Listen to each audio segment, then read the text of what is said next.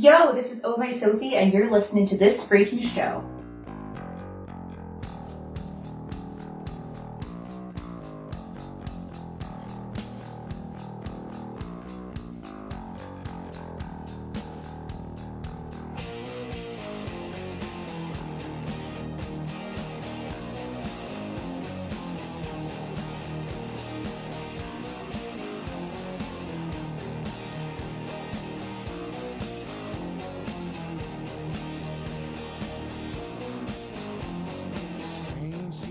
What's up, everybody? I am Travis T, And I'm Cartoon Joe. and welcome back to another episode of this freaking show. It is the weekly podcast with a little bit of something and a whole lot of nothing. And I gotta say that God bless Skype for the fact that at least we could still podcast during this whole quarantine pandemic shut-in thing, Absolutely. right? Skype Um, apocalypse. right? I mean, finally Skype is good for something. Yeah, no Right? kidding. And I, who would have thought that somebody would say that shit? But we are here, and uh, today's going to be uh, one of uh, our most monumental, epic episodes because we're finally going to have a guest I've been trying to get on the show for, I'm going to say almost a year and a half. Sounds right to me. Yeah, so um, I'm excited to kind of jump into that. That's going to happen here in a little bit, but of course we got to do all of our normal uh, goofy things that we normally do. So, uh, Joe, do you want to start out with the uh, that freaking happened? Do you want to go first? You want me to go first? Uh, Uh, I can go first. I can go first. Yeah, go ahead. Uh, I'm going to start off dark because of the year that we are in. uh, which I didn't realize this. I, I learned this uh, just now. Uh, on today, April 7th, back in 1994, the Rwandan genocide started. oh, there we go. Yeah. So, well, I, I shouldn't say that. The violence erupted in Rwanda, which eventually led to the genocide. But still, massacre of about 500,000 to a million innocent civilians. Uh, crazy. Crazy not gonna, stuff. not gonna lie, that uh, I almost did that one. Cause like one one of the big things, like especially like when we do like these uh, that freaking happened, I want to pull something that has a little bit of information to it and tell a little bit of story about it. And I was looking at this, I'm like, wow, this is so interesting. But in my mind, I'm like, I gotta find something funnier than that. That's fair. Genocide But- is nothing to laugh at. No, never, never any aspect whatsoever. But like, I guess the more light in the mood. I mean, 2020 has really been, like I mentioned last week, quite the dumpster fire. Indeed. I love those 2020 candles they've got now where it's just a dumpster you put a tea candle in. It's great. That's awesome. That's why I love you, Joe. You get me, man. you get me. Well, I found something that's going to lighten the mood. Um, April 10th, 1976. U.S. President Gerald Ford, while touring the Alamo during his re-election campaign, bit into a tamale without first removing its husk. Oh no. That's the most Gerald Ford thing to happen. This culinary faux pas didn't help his image as a bumbler. Uh, some believe the extensive media coverage of this uh, in Texas cost him the votes in that state. oh my goodness. So to lighten the load on everyone here, even our uh, our former president uh, Joe Ford doesn't know how to eat a fucking tamale. Fun fact of the day. It's delightful. Mm-hmm. Um, Joe, how have you been? You been good? I've been okay. I've been okay. It's been it's been a very busy week this week because I think people are finally starting to accept that we are in a pandemic. Right? It's like it's like it's now it's starting to like click in people's heads, like, oh Yeah. shit, something's actually happening. Right? Yeah, exactly. And just, you know, trying to figure out, you know, how we're going to do our, our services and, um, trying to, uh, make sure that all of our employees stay paid. Um, it's just complicated and, and it shouldn't be as complicated as it is, but yeah. Yeah. Well, one one of, well one of the things I think really didn't help that is when uh when when the president went on um and had his speech and the governor went on and had his speech and even when our mayor went on and had her speech. Well, I don't want to say our mayor because Oh, I don't yeah. live in Chicago, but Chicago's mayor.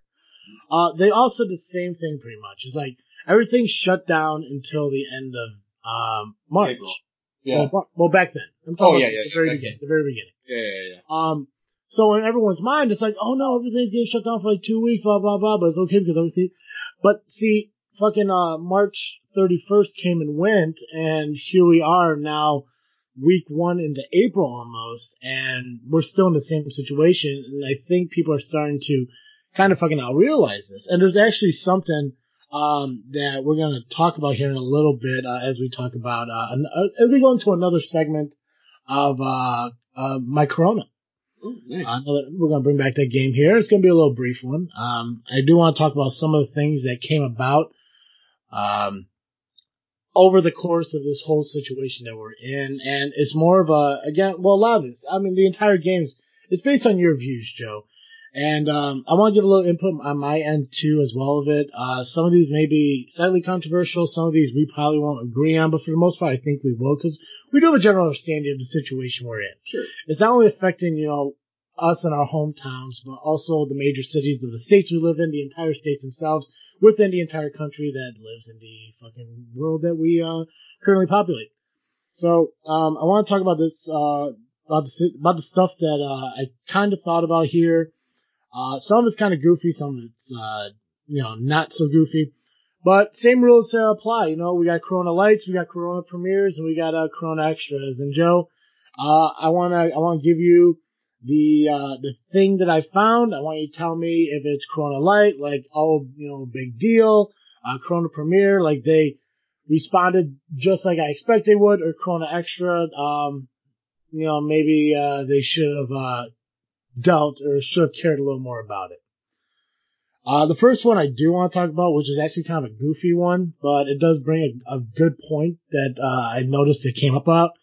Uh, this past Sunday, uh, Mayor Lightfoot, uh, Chicago mayor, uh, went got her hair cut. And then took a picture with the person that, cut her hair. And. When you look at the picture, I'm not sure what social media platform it was on. I, I want to say it was Instagram, but it could have been Facebook or Twitter. I'm not quite sure. I just, I saw the brief photo when I was, uh, reading, when I was watching like the YouTube video. I think it was, uh, uh reported on by uh, CNN or something like that. I'm not sure what it is. Mhm. Um, but she took a picture with the uh, hairstylist, no mask, no gloves, uh, and within inches of each other's face because they're kind of in an embrace, you know, arm over arm and stuff. And a lot of people are in a slight uproar about it, uh, stating that she went, uh, she went out there and gave a speech about the $500 fine where people, when people refuse to, um, partake in the social distancing aspect of everything. Now, uh, after this was brought to her attention, she did, uh, have a press conference where she justified uh, the action of getting a haircut by stating that she's a public figure and she's a face of the city, and uh, hygiene is very important to her, so she needs to maintain grooming. Mhm. And she assured everybody that while she was getting her haircut, she was get she the, the stylist had a mask on, the stylist was wearing gloves and everything. yeah. Um, which if she did, absolutely awesome. You know, at least she Yeah. precautions when she did it. But the biggest problem is the picture did not show gloves, and not show a mask, uh, within inches of each other's face, not showing the social distancing that she's mandating, and Yeah. also threatening to fine people up to $500 for doing so. Yeah. But she goes out and defends it. Now, uh, as far as people being upset about this, are they justified in it? Uh, should they, you know, express more of an issue about it or maybe not worry too much about it? Where, where, what corona are you going to give this one? Gotcha. Uh, I'm torn because on the one hand, I I don't think. Uh, okay, sorry. I want to start with she should not have done that, and I agree that she should not have done that. Um, if I can't get a haircut, she shouldn't be able to get a haircut. It's not. I un- I understand she's a public figure. I, fun funnily enough, I am also a public figure. That's true. Um, so I'm not getting my hair cut. Um, now granted, my, my hair is not the same as hers, so I'm not gonna, you know, whatever. But I, I have friends on Facebook who, who were also like, why, why, why, why does she get a haircut? Why can't I? You know, Mhm. I'm, I'm sitting here with my, my scarf covering up my hair, you know. Yeah. Uh, and definitely, you know, the, the hairstylist she's standing next to, you know, that, that breaks the, the social distancing for sure. That's a problem. Yeah. Um, she should know better. And I, I understand the, the need as a public figure, as a, as a black woman, as a lesbian, you know, she, Mhm. she has to maintain a certain image, but at the same time, um, you know, she wants us to take this seriously, she should take it seriously. So, Yeah. it's a, it's a tough, yeah. I mean, I'm, I'm, gonna, I'm gonna put it, uh, she, she should do better. I'm gonna put it on light, but Gotcha. Um, well, I mean, even c- tell me if you agree with this, and I, it's just a thought that popped in my head, and I could be completely wrong, but that's why I want to ask you uh, the question, Joe. Would it have been more impactful if she didn't get the haircut to show that she is also going through the same struggles as us? yes. Like here she I is, a, a woman in power who holds office in our city, where no one could go and cosmetically do stuff for themselves. You know, like those people who go and get manicures and pedicures and Right. facials and uh hair appointments and stuff on a weekly or even monthly basis. You know, ma- you know, or monthly or even weekly basis and stuff. That she herself is a public figure who is now who's choosing to follow her um or enforce the uh, rules that she's putting forth uh Right. with you know it, it would have been more impactful if she did that I if she agree. went if she went on record and said like hey you know I too would love to get my hair cut but because of the situation you're in I'm choosing to socially distancing myself Yep. from doing stuff like that I agree. Or, or, you know, she, she is really good at social media, I Mhm. think. You know, uh, lots of, lots of public figures are having their spouses cut their hair. Yeah. You know, have your wife do it. I don't care if she's a, a licensed, you know, she's probably no good at cutting hair, but Mhm. like, that you do what you have to do. You know, it's, uh, that's the person you don't have to social distance with because you live with them. absolutely You know. yeah So, I agree 100 percent yeah I yeah. I thought, uh, I mean, and I, and I look at it in two different ways. Like, first off, this isn't something that needs to take up news time or needs to be looked oh, at. 100%. It's, yeah. it's just, it's just nitpicking situations and shit Right. like that. But at the same time, it is bringing up a good point that she is threatening to fine people for actions that she just committed. right. Now, she went ahead and bought the haircut and threw $500 on top of it and paid the fine that she is, uh, she is enforcing. Okay, then you know what? She, at least she's living up to what she believes. right. But I mean, the fact is, like, the, for her to go go through and say that, you know, her her trying to defend the situation by saying, you know, I need to do this because I care about my hygiene. It's like, well, this isn't like a gyno appointment or a dentist appointment. right. You know, this this is you trimming up your hair. You Right. know, and Yeah. I yes, it falls into maybe it falls into a hygiene aspect, but it's not a uh, life or death hygiene situation. So. Um, what about uh, what about states uh discussing the release of criminals from uh prison? Uh, and I know uh Pritzker when uh had a press conference today, they discussed uh they released I want to say about sixty uh juveniles from uh, detention uh, with minor um uh charges Yeah. and uh some even from the state pen uh penitentiaries uh with uh, some minor charges too. Now there were some prisons, I believe, uh, down south somewhere. I'm not sure. That they want to release older prisoners who had anywhere from minor charges to actual like aggra- um, aggravated Yeah. felonies. yeah. So um, let's uh, I'll, I'll turn it to you. Uh, the um, decision on releasing people from prison due to the overpopulation and the effects that Corona has with uh, social distancing. Yeah, I think it's a, I think it's an absolute necessity because you know none of these people have a death sentence, you know, uh, and and I really think it's cruel and unusual to sentence someone to die in a cell, uh, just because they committed a crime. I, I think that's wrong. Um, I think if you can, you know, maybe maybe there's an order. Maybe it's nonviolent offenders first. Maybe it's people who are who are older. You know, there, there's a lot of evidence that once you reach a certain age, you are your your likelihood of, of re of committing another crime of the same magnitude goes down to about zero. Um, usually like 35 years or older. Uh, you're not gonna you're not gonna murder anybody because by then your your brain is fully developed. You've learned your lesson. Um, you know, now maybe they're on house arrest, uh, you know, or something like that, and and and it, shouldn't be taken lightly. I, don't think that they, you know, if if you're on house arrest, you got to stay home. You can't you can't be out. You know, uh, and and if you are out, maybe you do go back right away. But I, I think the the number of people who are going to die unnecessarily um, if they're not released. I, I think it's it's really a, it's a public necessity. It's a public good, and uh, I, I know some of these people, and it they're good guys who made bad mistakes when they were younger, and You know, I'd much rather see them have a chance to be on the outside, be rehabilitated, be with their families, than to uh, to have them die in in what one of my friends called his his concrete coffin. You know. Yeah.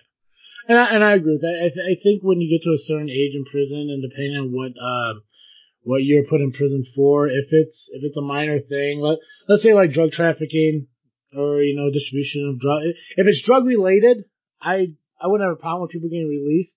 Uh, if they're in that uh, age group where it's being affected coronavirus uh, related. Um, if you mass murdered your entire family with a steak knife because dinner was made wrong, uh, Yeah. I, I honestly don't give a shit if you get in and die in prison. Yeah, yeah. Um, but I mean, I, I, I do believe there needs to be limitations on what they're convicted of and the decision on releasing them. Now, I do believe that there should be some kind of a, a halfway home situation that they need to kind of be a part of. But I mean, I guess it's really hard if you're releasing, you know, hundreds of people out of, uh, out of, um, out of Right. state uh, prison. Potentially thousands even. Really. Yeah. Yeah. So. Yeah. Yeah. I don't I don't think it's a decision that should be taken lightly, but I do think that, you know, there's there's gotta be an answer that balances all the the factors, you know. Mm-hmm. So maybe permit- not perfectly. Maybe Yeah, not perfectly. but- So Corona premiere, like, you know, yeah. they need to happen. They're probably doing it the right way. Yep. Okay. Um, uh, there was a press conference uh, where Trump stated that uh, the ban could be lifted as soon as the 13th. Yeah. Light. Right. Mm-hmm. I mean, there's some states that are uh, discussing the moving it to all the way to the April 30th, and Yeah. uh, I, and that's where I kind of like I want to talk a little bit about that. And um, I know Sophie got a hold of me; she is ready, so we're gonna kind of run through the rest of these here real quick. Sure. Um, and we got a little bit of time still though, but, um, I, this is my view and I, I'm sure you're going to disagree with me. And the only reason I believe you'll disagree with me because you deal a lot more with uh, population and uh, community more than I do. So, and I know you, you have a special spot in what you do and the people you deal with compared to what I do when I sit at home and do nothing. Yeah. Um, I honestly don't care if Trump lifts the ban on the 13th. And the only reason I say that is I feel the same way about that situation uh, as I do about uh, when it comes to gay marriage and abortion. I'm saying that this is all, you know, just I, I really want to be heard out before people start judging me on this uh, statement. Um, I want him to leave it to the decision of the state and have the state make the choices at that point. Um, if he says, listen, as of the 13th, nationwide bans lifted, it's at the discretion of the government uh, of the state to decide when they want the ban to be lifted. And that's what I agree it should be. I believe that the decisions of this stuff should fall into state decisions, not just presidential. You know, I mean, obviously, you know, him being, you know, POTUS, yeah, he needs to have his, himself involved in these situations, stuff like that. But at the same time, I think like if he says, hey, as of the 13th, you know, the state has a decision to keep the ban as long as they want, and the states decide, hey, starting April 30th, you know, or well, we're banned, we're we're closing down until April 30th, or hey, we're closing down to the 15th, or whatever. And that's just how I feel about it. I I always felt that state needs to make the decision for the state, not the national government's uh, um, decision on one spot over another. But um, that's my decision. I just want to hear your input. Yeah. I have a my my my snarky knee jerk answer is we fought a civil war over this and the states' rights lost. So you know, and and if you notice, the states that aren't having stay at home orders are the states who were on the losing goddamn side in the Civil War. Right? You, You know- it's, it's at the point where usually the South is like, hey, we're okay. It's sunny down right?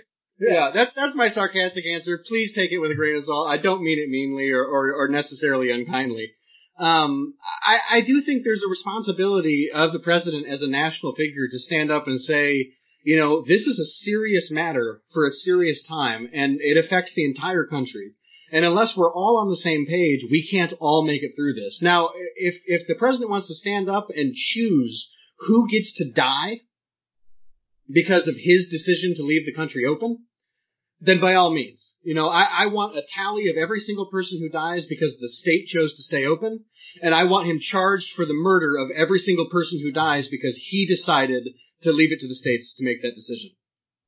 And I want all of the governors of those states to also have those charges.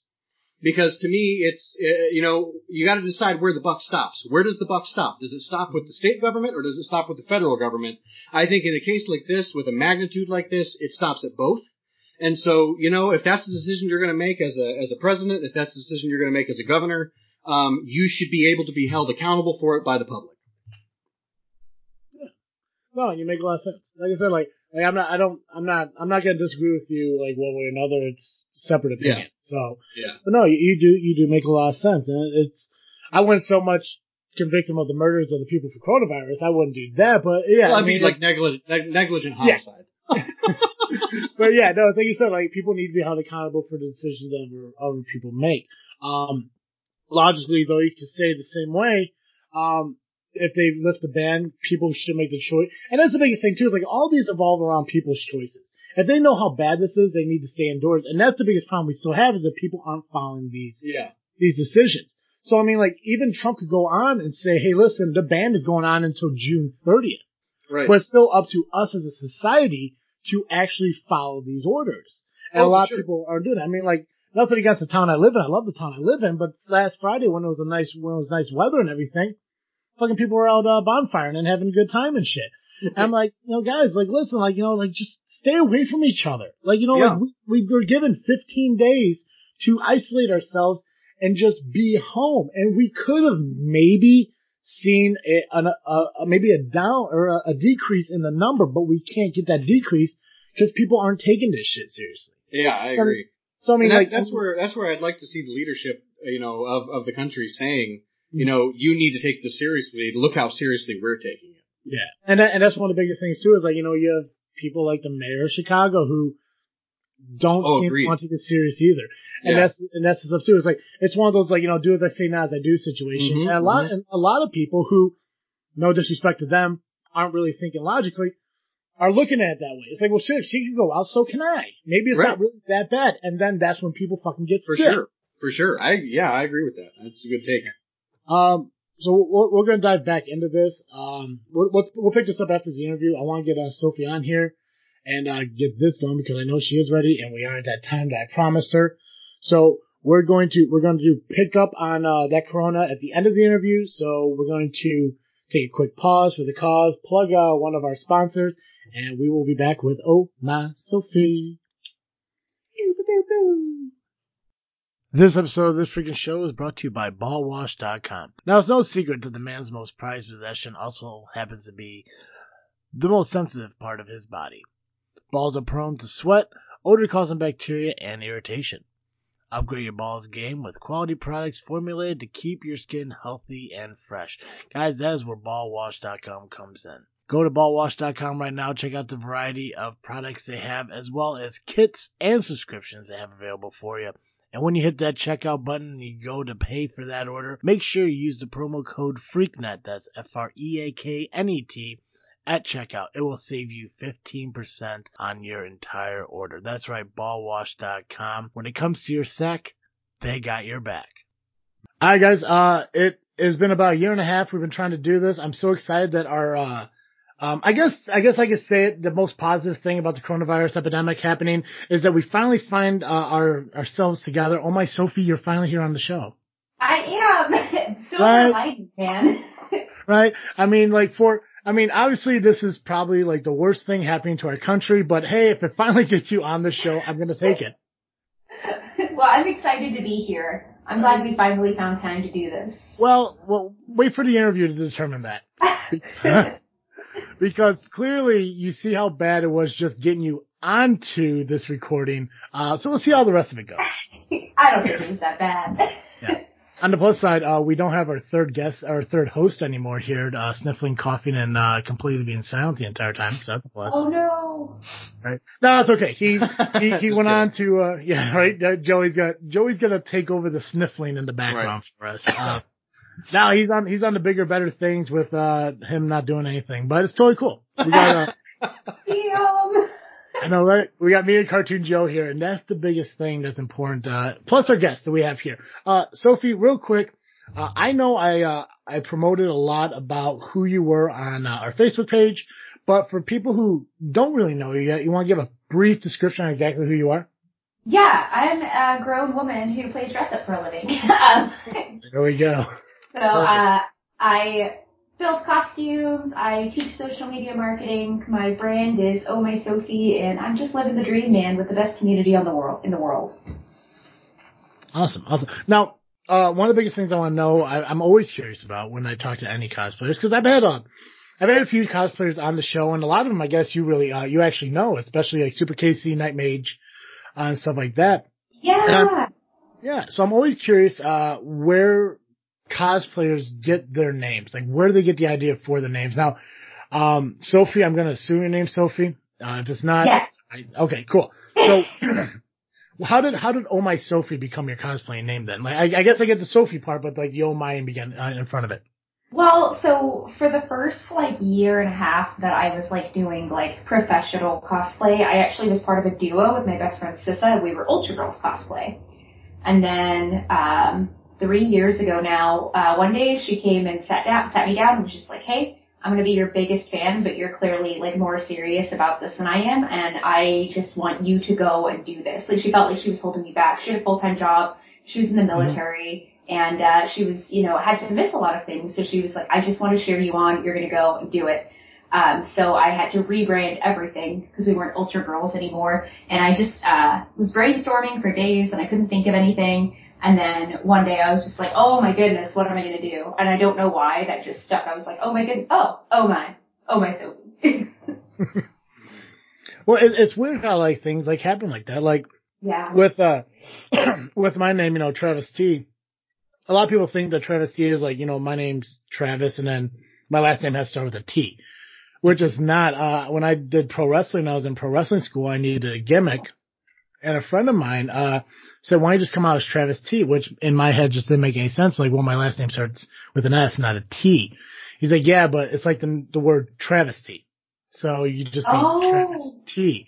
Um, and I started thinking about it a lot more. I'm like, you know, I kind of like it, you know, and, um, after I got done doing the wrestling thing, uh, I was starting up this whole podcasting adventure with, uh, Joey, who's, uh, my stepbrother, my real life stepbrother.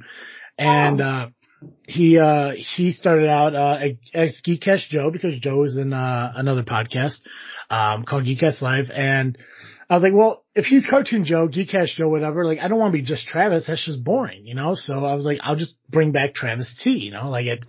I think it's different. It's slightly unique, and it gives me it gives me like that kind of name, and it plays out the fact that it is my real name with a little bit added to it. And the same thing with Joe, where you know his name's really Joe, but just cartoon in front of it, and then obviously my our our previous host was Colin, but we just called him Awkward Colin because if he was. yeah, if you listen to any episodes with him in it, there's always that one moment where he silenced the entire podcast. that one moment when it's the whole yeah. time. yeah. So, um, so you say you started podcasting with somebody. Now, what year was that? And like, what was your first like podcasting like, um, moment? Like, what was your first convention? What was your first costume? And, you know, like, how did Cosplay. that roll? What did I say? Podcasting. I'm gonna say that a lot. I'm not gonna lie. That's I okay. I actually I, do have a podcast now, so it does work. Oh, perfect. See? Yeah. oh, Shut my bad. Go. Just, just mute your, mute your mic and you sit back. Just stop. Yeah. I'll just, I'll just sit here and sniff. so, what, what was your, what was your first, uh, your first moment like in the cosplaying world? Like, you know, your first convention, and you're like, like how did like how did you get about creating your first costume and how difficult actually was it? Because I mean, like that isn't something that you're you're born with. I mean, you have to learn how to do this stuff. And obviously, oh, yeah. I, have seen a lot of your costumes nowadays, and uh, they're absolutely amazing. And I've actually uh, watched a couple of uh, your um, your Twitch uh, videos, and you know you working on like a lot of like uh, weapons and armor and stuff like that. Um, so it's, I mean, that, that's something I know I can never do. Like I know that for a fact. I, clearly, I can't even do this. I've been doing it for five. no, I always tell people that before cosplay I couldn't glue two pieces of paper together, which isn't entirely true, but uh man, YouTube's your best friend. You could do all the things through YouTube. Okay. well, what, what was the first costume? Um, so my very first, my first, I st- so uh, going back to what you said about getting started in conventions, my first convention I went to was about five years before I made my first costume. So um, I went to A-Kon in Dallas, Texas. I'd never seen cosplay in real life. It was amazing. Um, I'd only seen it on TV, and so for a few years, I would return just to that show, and I would buy costumes, and I was always looking online for costumes that I had seen there, and I could never find them to purchase, and so I started asking. People were like, "Oh, I made it," and I was like, "You how? What? No." um, so in 2015, 14, late 2014, my first costume was actually Sorin, which is the one I'm working on now again. Um, the Planeswalker from Magic the Gathering. Nice. And, uh, I'm really, well, I'm, that's one of the reasons I decided, like, it's been five years, like, I'm gonna remake it because I wanted to, like, compare and contrast, like, them versus now because, you know, I thought it was real good, but, uh, when I look back at those photos, I'm like, oh my gosh. do you ever uh, do you ever think about going back and like you know you're looking at your old costumes and you know maybe at that time in your career like you weren't really adapt to the creation concept or the creating concept mm-hmm. but you're like you know I'm gonna go back and recreate that and make it better than it was. Have you ever done that or thought about doing something like that? This is the first one I'm doing like that. So Sorin is the very first one that I'm like um I'm gonna like the first photo I put up when it's all said and done and we do the shoe, I'm gonna put it side by side of the one from we shot it in 2015, like January, and then uh, gotcha. the one I did now, and that way I can kind of talk about, you know, like you said. So what you said earlier about like, oh, I could never do that in a million years. I hear that at conventions from like everyone who comes to my booth, and I'm like, no, seriously, let me tell you, like YouTube is your best friend. And with all the resources available now, like you could do it, man. As long as you got the patience and you like crying, you'll be fine. yeah, I'm not. Sounds I'm like not, my kind of hobby. Yeah, lots of tears.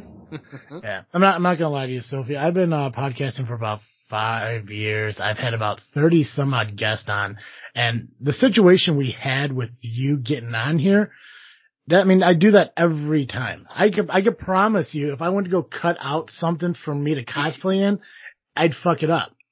Like someone's like, oh, make me a tank top, and it end up looking like a nightgown. I know who I am. That's fair. I, right? Like I, I could talk, and I, I, I literally just told Joey this uh, before we figured this whole Skype thing out. I was like, I just need somebody to do this for me. If I could find a producer just for, just say action, and then I talk, and that's it, I'd be golden. I just yeah. like for some reason, like, like, like when it comes to creativity, I could do it mentally. Like, especially like when pro wrestling, I mean, a lot of pro wrestling is like about gimmicks and stuff like that. I could create characters and stuff like that. I could do that all mentally and stuff. But when it comes to physically creating something, that I just cannot do. First off, I'm colorblind. So, uh, I couldn't make anything really colorful to begin with. Um, I could never work for Elton John. I could be honest. Right. Could not. He looked like a like a Three Stooges uh like TV show, just black and white. He'd probably love uh, it. He probably would, right? You know, just like the Mo haircut. Yeah. um, but it, it's one of those amazing things, and it, it it always blows my mind, and that's why like um. Uh, I've always been a huge, uh, a huge fan of yours, and I think I found you through uh, Super Casey uh, when I had her on the show. Uh, we talked a lot about like some of the people she knew, and that's how like I kind of met Night Mage, and I I believe I heard about Siren Ray from that, and uh, she mentioned you as well. And um, I've I always did my best to you know support you guys as much as possible, you know, buying like your prints and everything. Um, which I I don't know how many of your guys' prints I bought, but I really need to hang them up somewhere. I appreciate that, man. You have been awesome throughout the years. Like I see your comments all the time. Right, and I, I always try to do my best. And I got to be honest with you, you're the only person that was never on the show that got plugged on the on my uh, Facebook page so much. Like I'm like I'm feeling like I'm like I know one day she's gonna be on, so I'm really just gonna fucking like sell the shit out of it. Lay it out. oh yeah. And I gotta be honest with you too, like, you know, like when you sent me that, uh, link on Instagram to, like, you know, so I was able to share it onto my story. Oh yeah. I, have never done anything like that before in my life, and I was I was freaked out that it worked. Um, you post stuff on your social media, like it seems like not even a daily thing, but almost like an hourly thing. Like you are so involved in social media, and I recently just uh, saw on your Facebook uh, that you reached over a thousand uh, followers on your page. So congratulate a hundred thousand followers on your page. So congratulations for that. Thank you. Right? Like I'm I'm hoping to break maybe I don't even know how many where do we have like 250? Joey, like I mean, no, that sounds right, it's like, right. It's like 250. Like it's that not sounds. like I'm saying that sounds like 200 more people than probably. right. I can help. One of the I have a bit of a home field advantage just because um, my second passion is social media marketing and helping creators grow their brands. And so nice. while I can't like guarantee you're going to get X amount of followers. I can teach you the behaviors that get you in front of the right people. Excellent. I would love for you to That's teach. Joey to do that. Heck yeah. Wait. Um, I caught that at the end. right? But I mean, like, I mean, I mean, between Twitch, Instagram, uh, Facebook, I mean, you are like everyone, like even, uh, even your Patreon, you post so much on that too for, uh, for uh, your patrons and all that. I mean, like, it, it's amazing how much time you can find to do stuff like that in between creating all these costumes. It is, it's taken years to find a balance, and I would argue that I get off kilter a lot. Um, but like community is super important to me because like, uh, I mean, I genuinely don't think I would be where I am today without like, for example, like Super Casey. Um, like my community has given me so much and gotten me to where I am and the opportunities that I have. And so like, I just like being present. Like I like being able to respond to comments and I like not just like putting my content out there so that I'm visible, but then I put it out there, people comment and I can have conversations. And I, I don't know, I love social media. My parents put a phone in my hand when I was 10 and I've never looked back. When you're at 10, When I was 10, I had um, one of those really big, like, uh, Virgin mobile phones, because I was doing a sleepover at the school, and I'm an only child, so my parents are hyper overprotective. And so that day, they went and got me a giant Virgin mobile phone so that my mom could call me. it was the best. oh wow. Yeah, I'm a middle child, so my parents didn't give a shit, so. oh no. I know, good for you and your and your your loving parents. Fuck. Uh, well, my, my my parents my parents are really cool. My, my my mom's super supportive. My dad just doesn't want me to be an idiot. So That's fair. I, yeah. really, Well, really, and I'm not. both our sets, I think there's like seven of us. So, you know, if they lost a few, it was no great loss. Oh yeah, yeah. like, You know, that's the thing that's dumb. It's like, well, I guess not dumb, but um, so so Joey Joey's dad and my mom got married, and uh, from my mom there was four of us, and from uh my stepdad there were three of them, and somehow I still ended up being like the middle fucking child in all this. Oh no. You just got put right in the middle. Like, it's just I can never win, and I, I like I, I kid you not, Liz, my dad telling me not to be stupid. I mean, in my graduation card when I got out of high school, congratulations, Travis. Don't be stupid. Love, Dad. Uh, I was more I was more surprised about the love part because my dad's like he's in that older generation. Like my dad, my dad and mom had like a huge. And I don't want to get my, this is actually your interview, but let's talk about me for a minute. Um,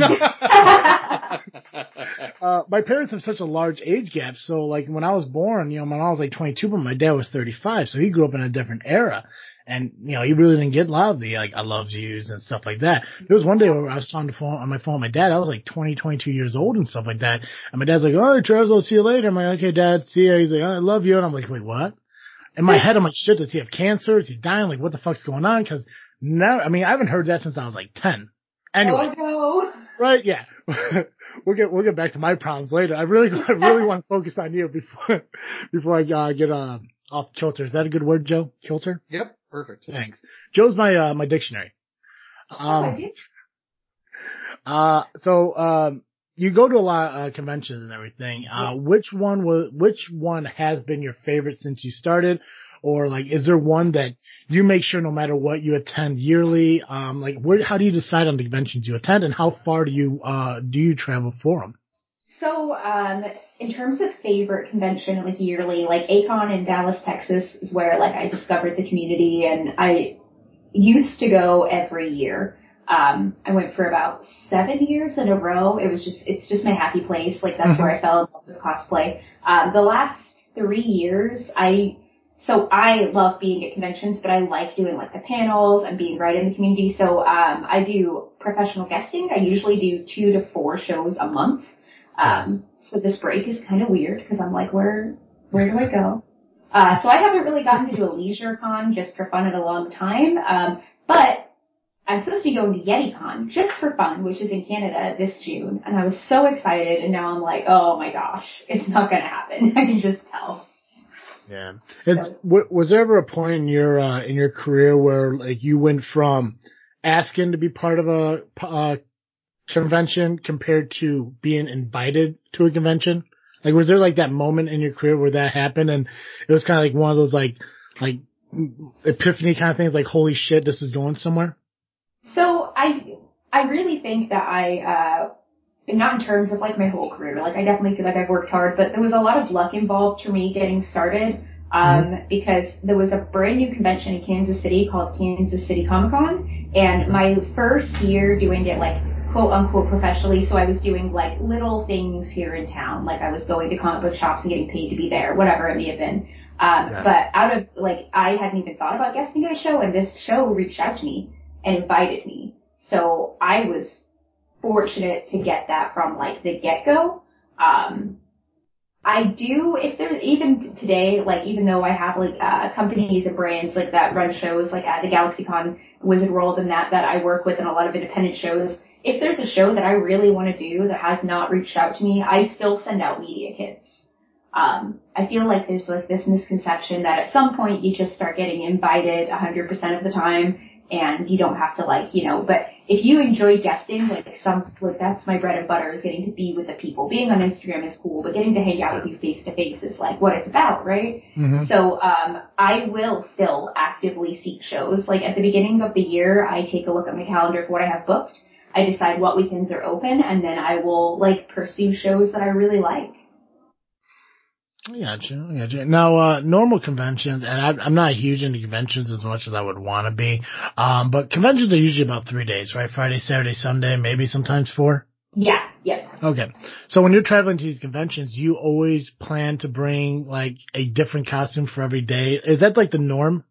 Yeah, that's very like like standard. Um, mm-hmm. like this industry hasn't been around long enough for there to be really like a standard, but we're kind of starting to like notice the trend now. Like shows like you, they've always liked you to have a different costume for all three days. Um, they also like like at least at the bare minimum your Saturday cosplay to be something that you handmade, unless you're there as like a personality or a model, um, which cosplay guests can be from so many different like avenues. But typically they want you to have one day where it's a costume you made yourself at least. But if you come onto the show floor two days in a row in the same costume and there's not a reason, like there wasn't a malfunction or an emergency, then that can look real bad on you. I gotcha. Yeah, because I, I remember like I was talking, uh, I think it was Night Mage, uh, when I was talking to him about the costume he creates. Uh, he says, I, I, if I remember it correctly, because it's been a while since I talked to him, but he almost has like a storage unit full mm-hmm. of costumes that he's created throughout his entire career. Um, is, yeah. is there, now, when you create something, uh, is there a, a time where you'll rewear it or is it almost like a one and done? Like I built this, I love it, but now it's going to be kind of pushed off to the side for something new. I mean, cause I mean, like, I mean, I, I don't know how long it takes cosplayers to create costumes. I've, I've had like some say like I could do something in 48 hours. I could do something in four months. Um, but something takes four months, like, is it really hard to, I mean, like, to just wear it once and just brush it off? Because, I mean, it seems like that would be something you want to wear constantly. Yeah, so I, um, call myself a speed builder because when I start a costume, there's a certain span of time before I'm bored and already thinking about my next project. So I have to, like, rock out a costume as fast as I can to the best of my ability. Otherwise, I, I just have so many unfinished projects because my brain, I just have so many things I want to cosplay, man. Um, so I try not to wear them just once. I used to be real notorious for that. I just, my brain would move so fast that I'd build something, spend the money to make it, and then wear it one day, and then that was it, and it would just like collect dust. Because I also don't sell my costumes, um, or I didn't used to. But uh, one of my focuses over the last six months and moving forward is kind of slowing down because I'm trying to move into the competitive um, space a little bit. So mm-hmm. I'm taking a little bit more time with my costumes and I'm slowing down, which means I'm re-wearing them. Oh, wow, which is okay. nice. Awesome, awesome. When you go to these conventions and you're wearing these costumes you create, um, do you find yourself just, you know, like, hey, I'm just on my Sophie and here's my costume, or do you uh, do you uh, become the character that the costume uh, like is? Because I've been to uh, I've been to C2E2 uh, a couple times, and it's probably one of my favorite. Um, yeah. The only one compared to it is Indy PopCon. Uh, so. Uh, Indy Pop, no wrong with Indy PopCon, but I mean, compared to C2E2, it's almost no yeah. comparison. Um, so I've met people who, um, I guess, I, I guess Super Casey's kind of that way. Like she's Super Casey, but she's cosplaying, uh, Superwoman, Supergirl, Squirrel Girl, uh, and stuff like that. Uh, Scarecrow is probably one of my favorite, uh, oh costumes she created. I'm buying that off of her. We've been talking about that. it's it's, uh, it, I mean, she did such good work, and even like the Beauty and the Beast yeah. thing she did with uh, Night Mage. Um, yeah. but she doesn't she doesn't come she doesn't become that character. Uh, but I've met people who do become the characters. Uh, I can't I don't know any names off the top of my head. I wish I did. Uh, but I mean, how does that work for you? Like, do you just like, hey, I'm on my Sophie and here's my Spider Gwen, or do you become Spider Gwen? Um, there are times when I will like get into character for something, like if I'm on stage doing something, or especially if there's like kids and whatnot. Um, but for the most part, I don't, mainly because I'm an awful actress. That's why all my cosplay music videos have music over them. how how is it getting on stage? I mean, like, was it nerve wracking the first time, or are you like a very like outgoing person where it didn't bother you being in being in front of everyone and the whole focus is on you?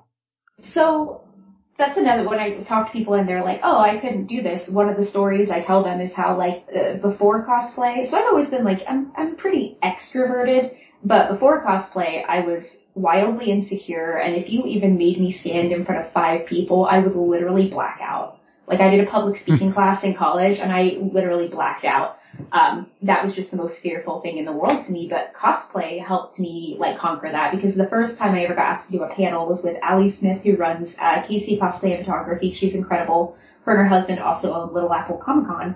Um, but she invited me onto a panel, and I was about to have like a panic attack backstage. But I like took a minute in my head. I was like, if I want to do this, then I have to just do it. And it was literally like the hardest thing I've ever done getting on stage and yeah. talking to people that time. But every time it got easier and it got easier. And I had like an epiphany moment because like, everything moves so fast. I do so much stuff that time's just kind of speeding by. Um, and mm-hmm. last summer at, I was at Tokyo in Tulsa, which is one of the, uh, hands down, I super recommend that show. One of the best shows I've ever been a part of. Uh, just the passion and love. But uh, at the end, they had they handed us the mic on stage to the, this huge crowd and had us like do like just say whatever about the show. Which usually I've got an idea ahead of time of what I'm going to say when I get on stage. I'm never like put on the spot, you know. Yeah. Um, and I was very put on the spot and exposed, but I didn't even think about it. I was just like talking to the crowd and we were like yelling together and having a great time. And I remember stepping off that stage and like flashing back five years and being like, wow, like just the determination to do this because I so badly wanted to be able to, and like here I am. And so I always tell yeah. people like it's scary and anxiety is a real thing, but if you want it, just try it, man. It's worth trying. If you do it four times and you hate it every time, then don't do it. But if it's something you think you want to pursue, getting on stage and being confident in that manner and public speaking, I super recommend it. Gotcha.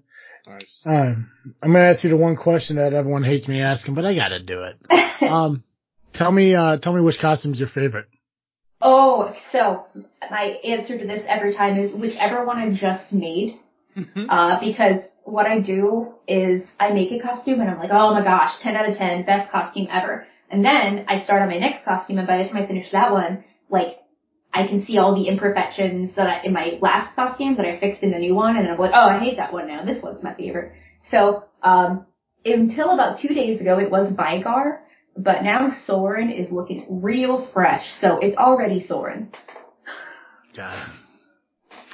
You know, every time I get that, I every time I ask that question, I always get the same like, "Oh, I can't pick that. I can't. I can't answer that. I can't." I think Kitsukami was probably the only one that could. um, oh yeah, that's yeah. definitely the number one question. But I don't mind it because mine changes all the time, so no one's gonna get the same answer.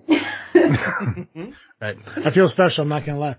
That's the answer just for you. right. Um, well, I mean, obviously being a cosplayer, one of the biggest things outside of social media that, uh, that you're involved in are these conventions and everything. And obviously that's not happening currently with this whole pandemic going on. So, um, I know you mentioned like, you know, you do have the free time now because of that, but how have you been adapting to this? And like, I mean, like, um, I think, uh, Joey used the, uh, the right term a, a couple weeks ago, but I can't remember what, um, Joey, do you remember the word you used about being, uh, stuck at home?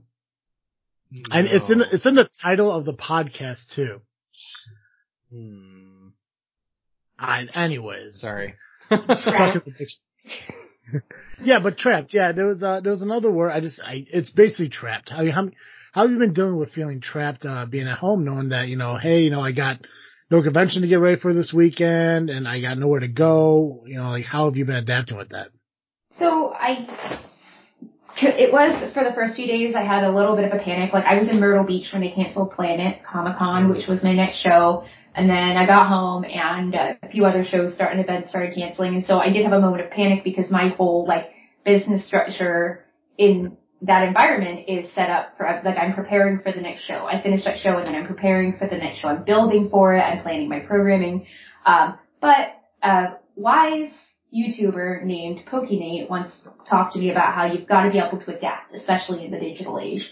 So I immediately game planned, like this may not be the first time this happened. It may happen a lot. What should I do? So now I'm filling as much free time I can as possible with things like this. So like that's why I was saying like you literally reached out to me at the perfect time because I just decided to switch gears to like I need to focus on making time for the things that I just couldn't find time for before, like podcasts and a lot more live streams and even more content and more diverse, like I'm doing a lot of YouTube videos. Like everyone is online right now, so if I want to connect with my audience, I have to be as hyper digital as possible. I gotcha. Uh, the term was stir crazy. So Stir uh, crazy? Yeah. Sorry, I didn't think that was it. Joey, Yeah, I- I'm not. Oh, sorry. Sophie. No, Oh, no, I was- please. I, I, you know what? I, I have no problem interrupting Joey every chance I get, but the one thing I'm not going to do is interrupt my guest. So please go ahead. Oh, I was just gonna say like I'm hyper extroverted and so like the first few days I was like, this is cool, I'll get so much done. And now we're like three or four weeks into this and I'm just like, oh, oh, I, I like literally need people to like recharge. Like I have my, my husband and stuff, but like our friend group, like we have such a tight knit, like, knit like squad and we haven't been able to see them or hang out and I haven't been able to go to conventions. So stir crazy is 100% the word. hmm Yeah, I honestly like it's. I know, I know Joey when he talked about it. I mean, it's been bothering him a lot. Uh, for me, not so much. I mean, my ass groove on my couch is the same as it's ever been, and uh, Maybe Yeah, as comfy as ever. right. I mean, like I, like I, I, I have no problem. Like I, I'm so like, and it's not because I'm an introvert. I just, I just like my time. Um, Yeah. I mean, I've, especially like one thing, the things, I don't, I don't want to say that I'm always constantly busy. I'm not bragging about it, but I mean, like between, you know, this podcast, the other podcast, building this Freaknet Studios whole thing that we have going on, like I, I always try to keep myself busy. And me and Joey are trying to work on a book and stuff together, and I'm trying to put notes together for that. So, That's awesome. Right, yeah. So it's like it, it's like it's me putting my time into this passion, and at the same time, I'm broke as fuck. So it's not like I can really go out and spend money anyways. So it's like a win-win. I don't have to see people. I could just work on money. I don't have to spend money. Um, but I guess being a uh, a podcaster and uh, uh, uh, a a um aspiring YouTuber because apparently I want to jump into the uh you know, the, the popular shit like 10 years later, but whatever, I feel that, man. right? Like I've, I've seen it like telling like Joey and like the other guys who do like a podcast in the Freaknet Studios, like, oh, we should create YouTube videos. And like you said, they're thinking it's like, yeah, it's going to be awesome. But it's like, damn, this shit was like important like eight, nine years ago. But yeah, I mean, I know there's going to be a wave that comes by, comes back. Oh, it's happening right now. That's Right. one of the reasons I really wanted to start focusing on that this year because the wave is now. Yeah. Get so. Right. So I mean, this freaking show, Freaknet Studios, like this, this is our moment to become the next Good Mythical Morning or um or Yeah. Try Guys, you know, the the next Oh My Sophie, but not as uh, awesome because clearly I don't know what the hell I'm doing. But I don't know. I a think you should try to make some of the like mimic some of my costumes so we can do side by side. That would be fun. yes. I'm not gonna lie, if I was to mimic one of your costumes, you'd block me on social media and ask me to take this down. Like you bastardized everything I did in my life. No, I would love it. You know, Super Casey told me I need to cosplay too, and I just like, and, and that was another thing that we kind of talked about a little bit, and we got into like the conversation about gender bending. yeah. Um, I, well, real quick before I tell my story, how do you feel about gender bending? Do you try to focus a lot on female characters, or do you uh, also like to gender bend and do male characters as well? I would say eight out of ten of my costumes are gender bends, and I don't know what it is about like I don't know. It's just the design. I like. I think part of it is like I really like designing uh, original versions of characters. That's been something I've been passionate about since the very beginning.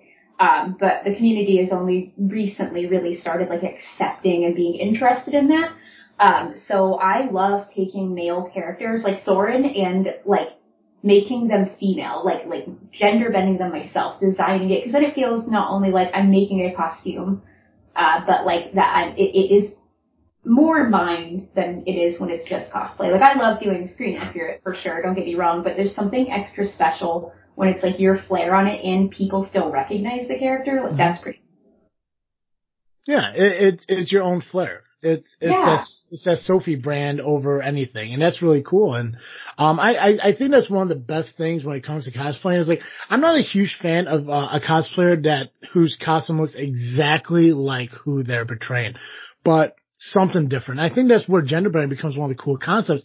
Again, I want to go back to Super Casey Scarecrow. It's one of the it's probably one of the coolest uh, uh, gender bending that um like I've really actually like physically seen you know, because like, and I know how much work she puts into it. I know how much she hates that Night Mage could do the same thing she does in like a quarter of the time. Um, but it's really cool that stuff did that. And like when I was talking to her about it, uh, like when I talk about, you know, cosplaying, like if I ever was to cosplay, like when I do Halloween, my costume's the same thing every year. I'm Toby Keith. And the only reason I'm Toby Keith is because I have a hat, a bandana, and a jean jacket. And that's all I do. I already wear boots all the time. And jeans. I live in the country. All I need is to put my jean jacket on, put a bandana on, throw a cowboy hat, and one more necklace, and I can be Toby Keith. I mean, back when I was thinner, I could have pulled off Zac Brown. I just, you know, take the cowboy hat off and put a uh, beanie cap on. Any any overweight country singer I could uh, I could do. I'm at the point where I'm almost Colt Fordish, but whatever. Um, so when I was thinking cosplaying, I was like, really, I could do like Hagrid because, you know, I'm six two, six two and a half. Um, I'm just south of 400 pounds. Oh yeah, my weight. That's what I wanted to talk to you about too. Fuck. Um, but I'll get, I'll get into that in a minute. Uh, but, um, like for me, it's like always like, you know, it's one of the, it's a big guy thing. It's like Hagrid or, uh, Chewbacca, cool. stuff like that. Um, but she says no, when it comes to cosplay, you could be anything. So I was like, I think if I was to ever cosplay, I want to be Peter Dinklage from, uh, Infinity Wars. yes, ten out of ten. Right. I support this. Right. So I'm gonna. I think if uh, if C2E2 2021, if I am to cosplay, I'll try. I'll try to figure it out. Uh, I'll have to start now to make sure I do it right. Um, I just have to try to be a giant dwarf with uh, stone hands. So There are like three whole tutorials just for making every part of Hagrid, and I know there's probably hundreds more. We can do it, man. right. And I live like 40 minutes away from where C2E2 is, so I don't have Oh. to travel with many costumes. I can just go home, put on new costumes, show up there. I mean, who knows? Maybe by that day, Freaknet Studios will have its own booth and stuff like that. I mean, I'm sure I could just buy like foam Hulk hands for, uh, Dinklage's, uh, little Oh, yeah, stuff. don't paint 'em yellow. Dinklage, yeah. Yeah, right. Sorry, I said Hagrid. Hell yeah. But no, Hagrid too. I mean, I, I, it's like, it's like, it's like, I think, I think starting out to find my comfort zone, um, because I'm not a big in-person kind of guy. Like, I, I'm not gonna lie, between you and me, I don't think Super Casey listens to the show, so I can say this with confidence. I spoke to Super Casey. I've had, she's been on my show twice. I've messaged back and forth with her. We have the dip, uh, dick butt thing going. Um, but when I met her in person, I was completely fucking nervous. And, um, it wasn't because like, it, it wasn't like I was like starstruck because I always, I mean, getting to know her, I know she's a person just like me. But Yeah. the entire time, like, I was trying to talk to her, like, all these people kept coming up to her. And every time, like, somebody would come up to her, I'd be like, fuck, you know, I'm interrupting this, you know, I'm like, I'm taking away her time from her, from, you know, these times with everyone else. So it always, it, it kind of drew me back into this, like, maybe I should just not worry about this and, you know, just like say bye. And so I felt really bad about, about like kind of like cutting our conversation short and just leaving and shit like that. But it just felt like I was pulling away from like her fans who, who were there to talk to her.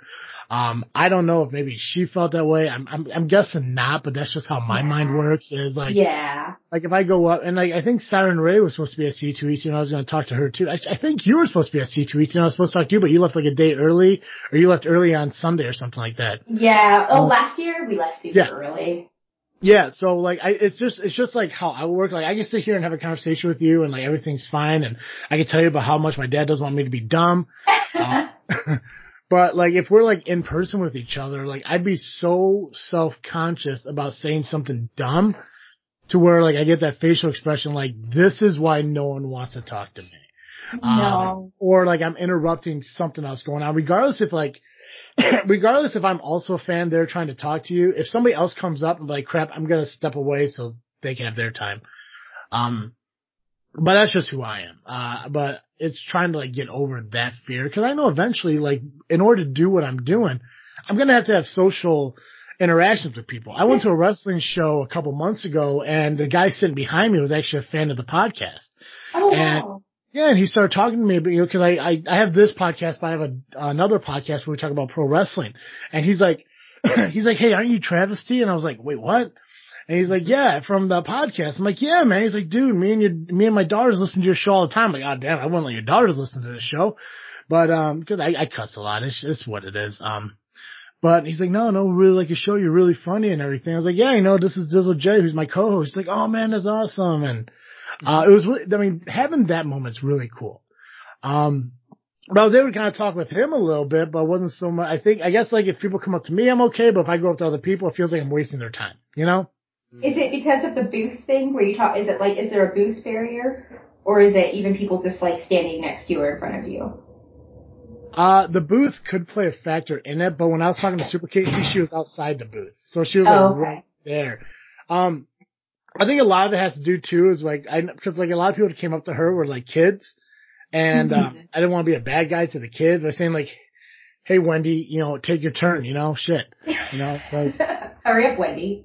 right? Yeah. So, uh, but I I guess there's always that thing like I, I, and I, maybe it is the booth thing too. Like maybe like, you know, I, I see that there's a pecking order in life and like even though I'm a creator, you guys are a creator, but I'm down here and you guys are up here. So I think like maybe subconsciously there's that too. But I, I don't know, I guess I'd have to like talk to her in person again and see how it goes. I really don't know. That Um, I- booth barrier is a very real thing. Is it I really? mean, yeah, oh yeah. Yeah. Well, fun fact, uh, in 20, uh, 2016, the very first time I ever went to C2E2, I actually took a picture with like Super Casey, Night Mage, and a bunch of other people. They were just all walking around in their superhero costumes. Um, I think she was Scarlet Witch and Night Mage was Vision and there were a bunch of other people there. And we, like me and uh, Awkward Colin went and we took a group picture with all of them. But I didn't know that was Super Casey at that moment until we had her on the podcast. I was like, oh shit, I know who this is. She's in the photo that we took and the Night Mage was in there too and everything. So we had like a brief conversation there too, where I think she just kind of treated me as like a fan. Um, but then I think like it all changed, like was like, well now I was the host of a podcast you're interviewing on and now, and I guess another way too is like, I guess Travis is more of a character. I see, I, I don't want to talk about myself. Fuck this. We're not talking about me. no, you're we, good. we, uh, we, we talk, we, we talk way too much about me. Tell me about your podcast. You said you had one. Oh, yeah. So, um, me and April Gloria started a podcast in January. We do it once a month. It's called Hot Glue and Bobby Pins. And we just talk real candidly about, um, life as like professional creators, being women online, um, attending conventions, like issues, eh, like about like issues in our community as well as just like interesting things that are going on about- in our community. And, uh, we just talk really candidly about it. We just, we wanted to, we wanted to see more of that in our community because there's, there needs to be more like candid conversation, open conversation. Like one of our most popular episodes of the whole three that we have, um, was about guesting at shows because no one really, in the grand scheme of things, there's not many people being super honest about what your contracts look like, your media kit, what kind of money you're making, how you go about that. And so, uh, our podcast is just kind of focused around just being real, real about what we do, where we're going, and what happens to us and sharing that information with other people in our realm. Where can people find your podcast at? Um, everywhere, I think. Spotify, Apple, and Pod, Podbean. Is that a thing? I think that's Yeah, a thing. Podbean. Is it- Yeah. Yeah, that place, yeah. Yeah. I've also found Awesome. it here on YouTube. Oh yes, I have it on my YouTube channel. I have two episodes on there. April might have more on hers. Um, I need to get the newest episode up on there actually. Um, but yeah, it's just us rambling about life in cosplay. Awesome. Awesome. All right. I'm to ask you one more question and then, uh, I'm going to let you plug all your stuff. Um, there's a movie out there called, uh, The Princess Bride. yeah. yeah. Uh, what's your thoughts on it? what kind of movie? I mean, is it a good movie? Do you like the movie? Do you think it's a cult classic? Um, or do you agree with me where it's garbage? I feel bad because I feel really indifferent about it. Like I've seen it and it's cool, but I wouldn't like put it this way, when you see people like there, there's like once a year where there's a bubble where everyone's like, oh my gosh, we're all watching Princess Bride. It like pops up again and every time of year that comes around I'm like, I would rather watch anything else. to be blatantly honest. Cause it I don't. I just don't get it. Like, I don't hate it, but I just don't get how it became a cult classic. But then again, I can't really talk because I have a secret Twilight shrine. So I'm not allowed to speak about movies. It's okay. I love Twilight and I hate Princess Brides. So. Team Edward. I'm just saying. Oh, actually I'm Team Billy Black. So. Okay, that's fair. That's a good team. That's a good. But Right. let's remember that R-Patz is now our Batman. Yeah. oh no, Do you hate it. I, I'm not a big DC guy to begin with. Um, okay. but, uh, I, I mean, you know, it can't be worse than Ben Affleck. I mean, yes. I mean, I mean, Val Kilmer was Batman at one point. George Clooney was fucking Batman at one point. So I mean, like, I mean, there, there's really a certain point where like anyone could fucking be Batman at some point. Yes. Although I Everyone think should be Batman at some point. Yeah, just Just all take turns. I don't want to be Batman. C2E2 2021, Travis Steve will be Batman. Perfect. Alright, I'll just have to get in shape. That's what I wanted to talk about. Holy shit, I keep forgetting about my weight. Uh, so one, it's gonna make sense here in a minute, I promise. Um, one of the biggest reasons I became such a fan of yours was not even the cosplay stuff, but, uh, you were doing the keto diet around the same time I started. Yeah. How did, how did you, uh, how did you decide to start doing it? And how, Well- did, what, what success did you find with it? Oh, well, I still, so I'm permanent keto. I've been keto for two and a half years. Um, and I, so I had hypothyroidism. I'd been on pills for that for like 10 years. Uh, I was super addic- addicted to sugar, like, uh, those full throttle energy drinks. I was drinking like two or three a day. And Mhm. I had crazy anxiety and I had no answers for myself. I was just like, well, this is just the way I'm going to be. And my weight would fluctuate wildly. I'd be like in the 130s and then I'd be like in the 180s within months. It would go back because of the hypothyroidism and I just saw no way out for myself. So I, I was actually thinking about quitting cosplay, actually, because I hated seeing photos of myself. There was one convention where I got tagged in a bunch of photos and I, I just laid in bed and cried that night. I was so unhappy because I didn't recognize myself. And I just, yeah, it was a wild time in my head. But, um, I, the next weekend went to a different convention with April. We were a guest at Wizard World, Oklahoma City together. And she, in the morning, was putting butter in her coffee. And I was like, what are you doing? And she was like, oh, keto. And Holy she told me all about it. Yeah. And literally the next week, that Monday, I started it. Within Mhm. three months, I was off of my thyroid pills. Like my doctor took me off of them. My thyroid has been stable ever since. Uh, my anxiety all but went away. I mean, I still have anxiety attacks here and there, like people do, uh, but not like it used to be. I'm not addicted to sugar anymore. Like sugar is a treat. Like I have cheat days, and I get to have a little bit of sugar, but usually I choose fries because I do miss French fries. Um, but uh, for me, I know keto gets a lot of like you're not supposed to talk about keto because it annoys people. Uh, but the success that I found with it personally and other people who've shared their stories with me, I'm just the biggest fan of uh, a ketosis diet. Yeah, uh, and it's it's one of those things. Like I know a lot of people don't like keto just because they think they don't they don't really know it. Like, Yeah. all all they hear is like, oh, so what? You just think you eat bacon and eggs and eat burgers without buns and you'll be. It's like it's not that. I mean, that's I think it's called dirty keto. Like when you go to McDonald's and order a burger without a bun and ketchup and stuff like that. Um, it's a concept of keto, but that's not what keto really is. The whole focus on keto is just it's using good fats uh, and everything Yes. um, like avocados and stuff. Um, I loved keto. I regret not being on it. I know eventually I got to get back on it because when I started it, I started it in uh, January 2018, I think it was. So, so from January of 2018 to May of 2018, I lost 60 pounds, and I was at 440. I was at 445 at the end of 2017, and there was a photo taken of me. I think it was around 4th of July or uh Labor Day, one of those. I was at my aunt's house and I just loaded. I looked like somebody dragged me, drugged me out of the fucking river. I was so bloated and gross looking.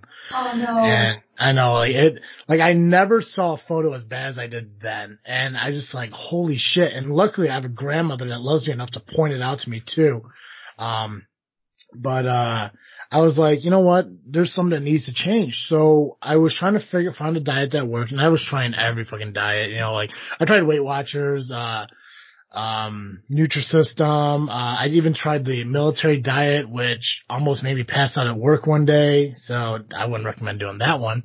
oh no. Um, yeah. So I found a keto one and actually, uh, Jackie, uh, who I did an entire keto, um, series, uh, back in February of last year. I had her on and she's a huge keto person. She's a Pruvit salesman and, uh, she has this whole Facebook page, uh, uh, Bama Mom, Alabama Mama. I really should know it. And I feel bad. Jackie, I apologize if you hear this and I, I get it wrong. But, uh, I talked to her more about keto and she gave me all the information about it and it made me work. I went from 435 at the end of December because I tried to lose weight through all these other diets and only got me down like 10 pounds. But I went from 435 to four, uh, to 370 in five months yeah. and um it was incredible and all of a sudden the girl I was seeing at the time broke up with me and my life just went to Oh, shit in a weird way. Yeah, it was it was weird and I I I, I a lot of people probably don't agree with me, but a lot of dieting is mental too. You need to Yes. be in the mindset to make it work. And Yes. I started talking to her in December. We started dating in February and I was just so fucking happy. And, and she kind of kept me in check. You know, she, she made me like keto brownies because I was missing like brownies. She made me these Yeah. keto lemon bars, which were absolutely amazing. The brownies sucked. Um, but the, the lemon bars were phenomenal and I love lemon. Lemon and cherry, my two favorite flavors in the world. Uh, so she made me these lemon bars and they're phenomenal. But then like when we broke up, it was, it was a shitty way. She did it over the phone, which was hot fucking garbage. Uh, in a Oh. text, no doubt. Trashy. Oh. Um, no. but it's that whole big bullshit. It's like, oh, I'm not ready to date, but she started dating someone else briefly after. So it is what it is. But like, I never got over that. And then when I finally did get over, it, I wanted to get back into keto. I just really didn't get my mind into it because other shit got, went on went on. But I was telling Joey, uh, when we're done, when we're done recording and all that stuff at the end, I have an idea for him. And, uh, I'm going to bring you in on it, uh, later too, because I think you might be able to help. Yeah, right. A little behind the scenes stuff for people to be like, oh shit, what's happening? That's how you, that's how you draw people in. See, that's what I do. Grab a little Um. Yeah. but um, but I mean, other than Jackie, I, I mean, you posted a lot of stuff on keto too that I kind of followed, and like it was like really inspiring for me then, and that was one of the things I always want to talk about you too. Is like you know, not only did you know you really bring a lot of joy from like your cosplaying and stuff like that, but you really motivated me doing uh, through the keto stuff. So I do appreciate and thank you for that. Yeah, no, you're welcome. I am, like I said, such fan of it. It definitely changed. Like you said about that photo, like that moment where you, like, that's exactly how that night was for me when I saw all those photos. Like, not even like necessarily like how I looked, but it was just like, this is what I've done to my body. You know, I want to be healthy. Like, I'm not 16 anymore. I need to think about like my health and where I'm going. Mhm. So it just, I'm a super fan. It changed my life. Also, Walmart, as of today, is selling keto ice cream, and now my life is even better. I'll, I'll have to check that out. Well, where can uh where can our listeners find you not only on social media but where they can support you and everything that you do? Um, so on socials, I'm on all of them that I can possibly be on. So Facebook, Instagram, Twitter, and Vero. Oh my Sophie with two I's, no E. Um, I do have an OnlyFans, which is actually my website, or sorry, a Patreon, which is my website. So it's ohmysophie.com because it's a support platform, but it's also I, I just treat it like a website, and I do a lot of build blogs and um, announcements on there. And then I do have an OnlyFans if you're really only interested in like some of the sexier content. I've got that as well. Um, and then I'm also on YouTube and Twitch. Awesome. Well, Sophie, I know we talked about this being like 20 to 30 minutes, but I kept it for an hour. And, That's uh. I, I'm glad, well, I'm, I'm glad it's okay. I know Joe's hating it right now because, uh, Joe likes to keep these brief and get away. Um, nah, I'm just kidding. Joey loves I like that too, giggle. Right? He's like, he's like, haha, you have no idea. But no, I do, I, I do appreciate you sitting down and talking with us, and I hope we uh, we're able to do this again soon because I do have a lot. I I enjoy talking to you, and, and I think there's a couple more things that I really haven't dove into that I really would like to. So hopefully we get you back on and we can talk about those things. Yeah, I would love that. This was a lot of fun for realsies. I had a blast.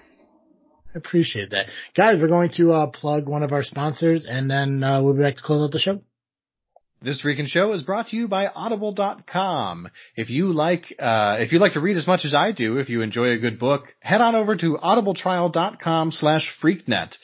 Maybe you don't like to read. Maybe you like to have things read to you. Head on over to audibletrial.com slash freaknet and you will get a 30 day free trial plus your first credit toward a free book. Uh, I recommend during this, this time of extended, uh, uh, staying at home to, to pick something longer, something really good, maybe something by Stephen King. Maybe check out The Stand or It or any of the Dark Tower books anything in that category, you're going to find something that's at least 30 to 40, 40 hours long, which is going to get you through a whole week of listening. Um, so head on over to audibletrial.com slash freaknet today. It's always fun to uh, to be able to sit down and talk to cosplayers, man. I I Mhm. love that. that she was action. really, really great too. Right? Yeah, I just felt bad that way. I, I kept pulling shit into my life. Like, hey, let's talk about me for a second. I I, I realize I'm very self centered when it comes to life. But no, it was really cool. I I'm glad that we finally had the opportunity to talk to her and uh, get to know more about her. And I'm really excited to find the opportunity to get her back on the show because I know there's there's so much more to uh, Sophie than what we what we just discussed, and I really want to dive more into that. Um, so, all right, let's dive. Let's let's wrap up this uh this uh game of uh my Corona real quick because I want to get the oh yeah. oh geez like I forgot about that completely. oh, trust me, I I almost did too. but no, I only got two more left. Um, so uh, there was a statement made that says like the world's gonna rise above the uh, current situation we're in, but it's never gonna be the same. As in, uh, we're going to get past this pandemic, but we're never going to get past what it did to us. And I want to kind of get your feelings on that. I think, man, that's a really good, that's a really interesting statement. I do think that some things are going to be changed for good. Um, just because, I mean, it's, it's sort of like with, with 9-11, right? For, for our generation, our whole world became about that. I think for the next generation, it's kind of going to be the same way. Um, you know, and especially how many people are going to grow up without grandparents because of this, without aunts and uncles because of this, without some of the greatest music people. Uh, I, I don't know if you saw, uh, John Prine was, was just announced having died. Yeah. um, while we were, while we were interviewing Sophie. Um, so yeah, I mean, there's, there's lots of stuff that's, that's never going to be the same again. In other ways, you know, it, it, I think we'll recover, you know, we're, uh, human beings are extremely resilient. So I, I really, um, I really like what Mark Cuban's been saying. You know, uh, America 1.0 is over, but America 2.0 is coming up. You know, Mm-hmm. Yeah, I like that. yeah, no, and I, and I agree with you. Like, it's it's one of the things. Like, it's. I I think that I think by the end by the end of all of this, like we're able to kind of go back and live life, you know, how we were. But Yeah. there's always there's always going to be that moment that like just because it's gone now doesn't mean it's gone forever. You know, I think people are going to be more cautious about, you know, how they handle like, you know, basic hygiene, like washing hands and shit like that. And, you know, Mhm. being more, being more careful on like how they interact with things. I don't think we're going to walk around with latex gloves on for the rest of our lives, but No. I think people are definitely going to be more cautious. I don't think this is going to, I don't think this is the next Pearl Harbor or the next 9-11, but I mean, there's, there's nothing that says that it's not a very similar feeling, you know, like people are paranoid, people are freaked out, but with good reason, you know, I mean, people, people are dying, people are getting sick, not just here, not just China, but everywhere, Oh yeah. You Yeah. know? and we've been, you know, uh, in some ways we've been very lucky um, here in in the Chicago area because uh, we responded quickly and more for the most part appropriately. Mhm. You know, I mean, we're we were last week we were like number six in the country for worst hit, and uh, this week we're we're almost in the the bottom of the top ten. You know, we're we're flattening the curve faster than New York did, faster than San Francisco, you know, um, so I don't know. It's, it's, it's going to be an interesting time, you know. Yeah. No, it's it, it's go, it's going to it's going to be one of the things like you know like when when will this kind of like settle off like when Yeah. when's what day is that going to be Right. um the last one I have well what, what do you want to do uh so as far as that statement goes where nothing's going to be you know the same again light pre uh premier extra I would say, uh, is Premier the middle one? Yeah premier Yeah, premier, Premier. they did I would say enough. Premier. okay I think, I think that's a pretty average statement. Cool. All right, last one I have here is uh, it's about the stimulus checks. Uh, there was an article that stated that certain people aren't going to get stimulus checks, and basically it just focuses on the people who don't uh, file taxes. Uh, they gave um, they gave a list of uh, Social Security recipients, college students, and uh, illegal immigrants. Uh, probably won't be receiving these stimulus checks. Uh, I just want your opinion on that. Yeah, I think that's a that's a bummer because those are the people who I think need it the most. You know, and and they're the people who spend. I mean, they don't spend the most money, but they spend uh at the most places. You know what I mean? Um, so I don't know. That's rough, and I, I, I it's it's a hard thing to figure out, right? Like on the one hand, you don't want to give it to people who aren't contributing to the system, but what does it mean to contribute to the system? So I I, I don't know. I think I'm going to say light on this one. Um, yeah, I'm uh it's, it's a good thing to what they're trying to do. Like, it's no doubt, I mean, people need, people need relief and this is one of the best ways to help it out. Um, I think to, I think to say that all college kids not getting it, uh, isn't like the right way of going about it. I mean, I think it's focusing really on what you filed in either 2018 or 2019. Now, I think a kid who's paying his way through college, who has his own apartment, buys his own food and stuff like that, definitely deserves uh, Right. this. Um, if it's a kid who's in his freshman year, who's you know staying in the dorms, you know his parents send him packages, and during the summer he goes back to live at home. I really don't think he needs it. I think realistically, if your Yeah. parents still if your parents still write you off, maybe you don't need that twelve hundred. Now it could be your parents' decision to give you the five hundred that they get from you, but uh, I think realistically, like if if I guess if you're not, I guess my my uh, thought is if you're not self reliant or you don't rely on yourself to make a life for yourself, I don't think you really need it. Yeah, No. I mean that's that's that's I don't totally disagree with that. There's Yeah. parts of me, you know, um, some parents use finances as a way to abuse their kids. And Mhm. so a kid might be more or less self-reliant, but because of the way the tax system's set up, the tax, the, you know, they're not going to get the stimulus check because they, they don't have any real control over their money, you know, Yeah, and, and it would be good to be able to, but that's, that's a whole, that's a, such a much bigger issue that it, it can't be answered as quickly as it needs to be for this to go out, you know. Yeah, I mean, I, and I know they're trying to do the best. I think I read somewhere like it's supposed to be. I think the checks are the checks are going to be issued how you get your tax return. Right. So if it's direct deposit, if it's through uh, mail or whatever, and it's supposed to be within the next couple weeks, either the second or third week of April. Right. Uh, I do direct deposit, so if everything goes to plan, I should get mine next week. Same. Um, and I know like, you know, it's all based on what you make and everything. Like I know like it's 1200, but it decreases if it's 75 or above for single or 150 and above for married and all this other stuff. right. Um, I know a lot of people were talking about the issues with like unemployment, about how like you know like like how the hell can you get an extra six hundred dollars for unemployment, blah blah. You know, like you know how can people do that? But you know people aren't getting hazard pay for you know working during the pandemic, which right. I agree 100%. There should be a hazard pay. There should be, Oh yeah. addi- sure. there should be additional pay to essential employees. Now, that falls on the business, not the government. I don't think government Mhm. can mandate a pay increase. I think that's up to the discretion of the business. And if the business doesn't do that, well, that's on them, and that's kind of shitty. Right. You Right. know, and Well, it's not like you can't get unemployment if you quit. no, you can't. You know. No, so the there's, way, there's no incentive to quit. yeah, the only, the only way you get the unemployment is if you're off for the two week quarantine because you were infected with something or your job is deemed non-essential and shuts down. Right. And a, a friend of mine posted on Facebook about, you know, the $600 increase for unemployment, but not, you know, a, a boost in pay for, uh, the essential employees, which is two different arguments. The unemployment's, uh, you know, government and the pay raise are not essential with all businesses, that's discretion of the business. But Right. I don't, I don't know if she knows anything about unemployment. I'm not saying she doesn't, but I was on unemployment recently. If I could, if, and this is how I described it to her, and I hope I got it right. If not, I'm an idiot and, you know, fuck me for trying. But just the, the maximum payout for unemployment in Illinois is $400 a week. Um, and I made 50, I made like $50,000 a year. So if you get a boost in pay of $600, that puts you at $1,000 a week. That gives you $52,000 a year. So it kind of puts me about where I was at anyways. I began a normal paycheck.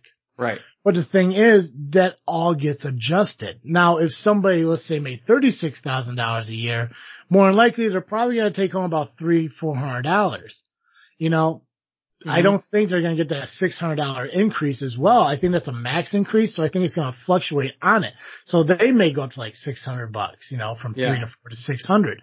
Um, but I mean, it's not like it's all a max $600. Like people who choose not to work, who file unemployment and get like $110, $120, dollars they're not going to end up getting seven, 800 bucks now. No, they right. may end up getting like two, three. Like everything's fluctuated based on pay and all that. Right. And it's ne- it's never good, no matter what anyone says, it's never going to be enough. Um, and then like, just go back to the stimulus thing real quick. Uh, I had a friend of mine say that when she gets this, what first thing she's going to do is buy a trampoline. And I shit you not, that is a legit response. uh, I love her. She's a great person, but that is mm-hmm. the stupidest fucking thing I've ever heard. And I get it. You know, she, she's upset that she can't take her kids to the park and everything. And hey, I get that. You know, it sucks that your kids are stuck inside the house. Right. But to, to spend a stimulus relief that you, that you're supposed to use for bills and to keep a way of life for yourself, to buy a, what, four or five hundred dollar trampoline? Yeah. It makes absolutely no sense. And it's those people that really screw the system mm. up. You know, I don't know. I, I hear what you're saying, but I also feel like, you know, once, once it's in your hands, you get to do with it what you want. And it's not like, you know, I mean, uh, if, if they're making their bills, if they're doing this, they're doing that, then, and, you know, then they're they're keeping trampoline sellers in in business. You know, they they might be helping out their local business. I, I hope I hope they're buying it from a local trampoline salesperson. You know, whether it's Walmart or a mom and pop or you know, preferably a mom and pop or you know, whatever. I hope they're not sending it to Amazon. You know. Yeah.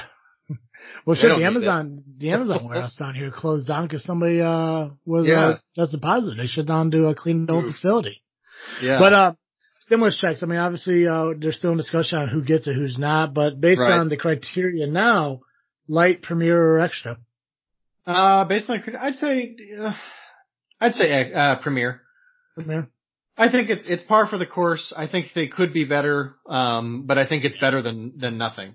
Yeah. Now you know, it was, yeah, oh, it was, sta- no, yeah, it was stated in one, it was stated in the article that I read that they understand that there's tweaks that need to be made, but they did what they could to get the money out as soon as possible. Yeah, agreed. So, so yeah, so it's like you said, like, you know, they, there's things that need to be adjusted and I'm sure they will.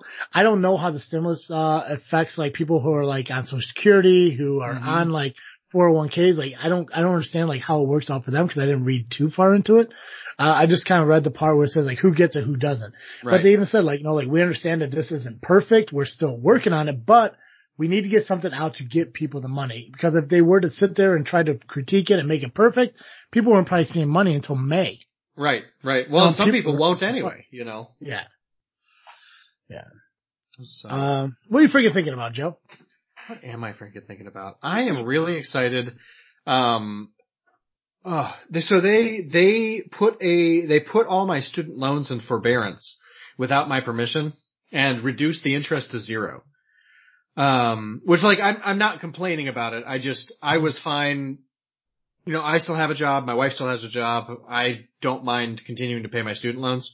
Yeah. Um, however, because of that, I now feel like I can justify the purchase I made so I can do my, my job better, um, at the church. Um, so I've got, I've got a new video, I've got a new streaming camera coming, um, that I'm going to be able to break out for, I'm going to be able to use it for Easter.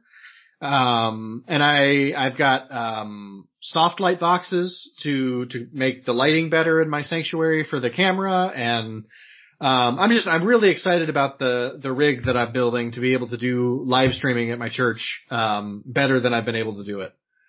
Yeah. Well, that's yeah. a, that's a, that's a tax write-off, Joe. That's a business expense. I know, right? Right? You're putting back into the world, man.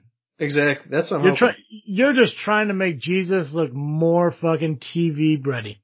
Right. well, and with the way my hair's going. what about you? What are you freaking thinking? Um. So uh, rumor has it. I mean, obviously, uh, this weekend's Easter, which I don't know how many people really remember that, but uh, it's it's a fact.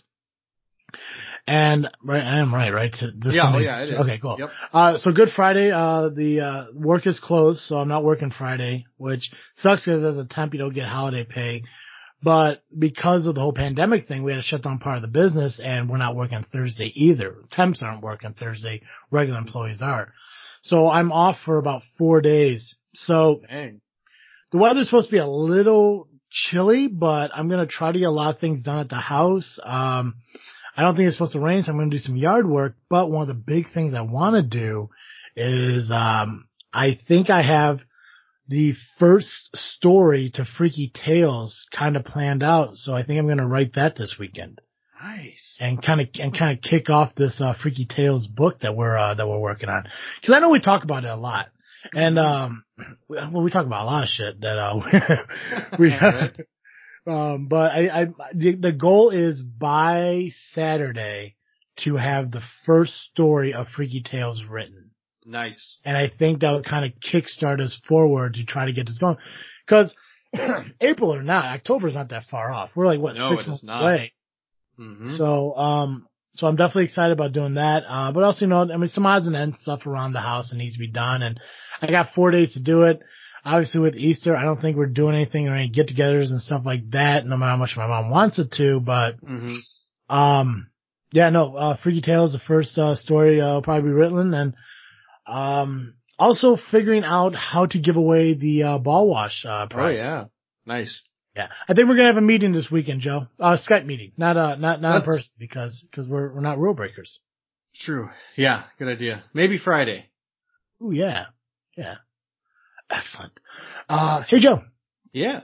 every week our listeners can catch Cartoon Joe here on this freaking show, but of course, one hour Cartoon Joe just isn't enough for our listeners. They absolutely need more Cartoon Joe.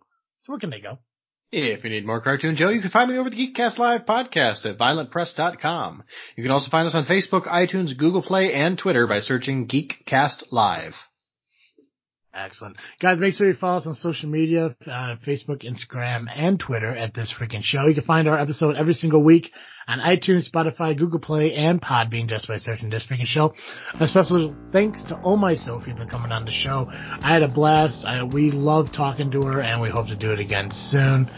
Pick up our merchandise over at TeePublic, T-E-P-U-B-L-A-C dot com just by searching TFS. We do have some sales coming, uh, coming up here very, very quickly. So make sure you follow our social media so you know when those land to pick up your merchandise and help out the podcast in any way possible. Thanks again to ballwash.com and Audible for being sponsors of the show. That's all I got. As Okay. always, I am Travis. And I'm Cartoon Joe. And thank you for listening to another episode of this freaking show. I'm out.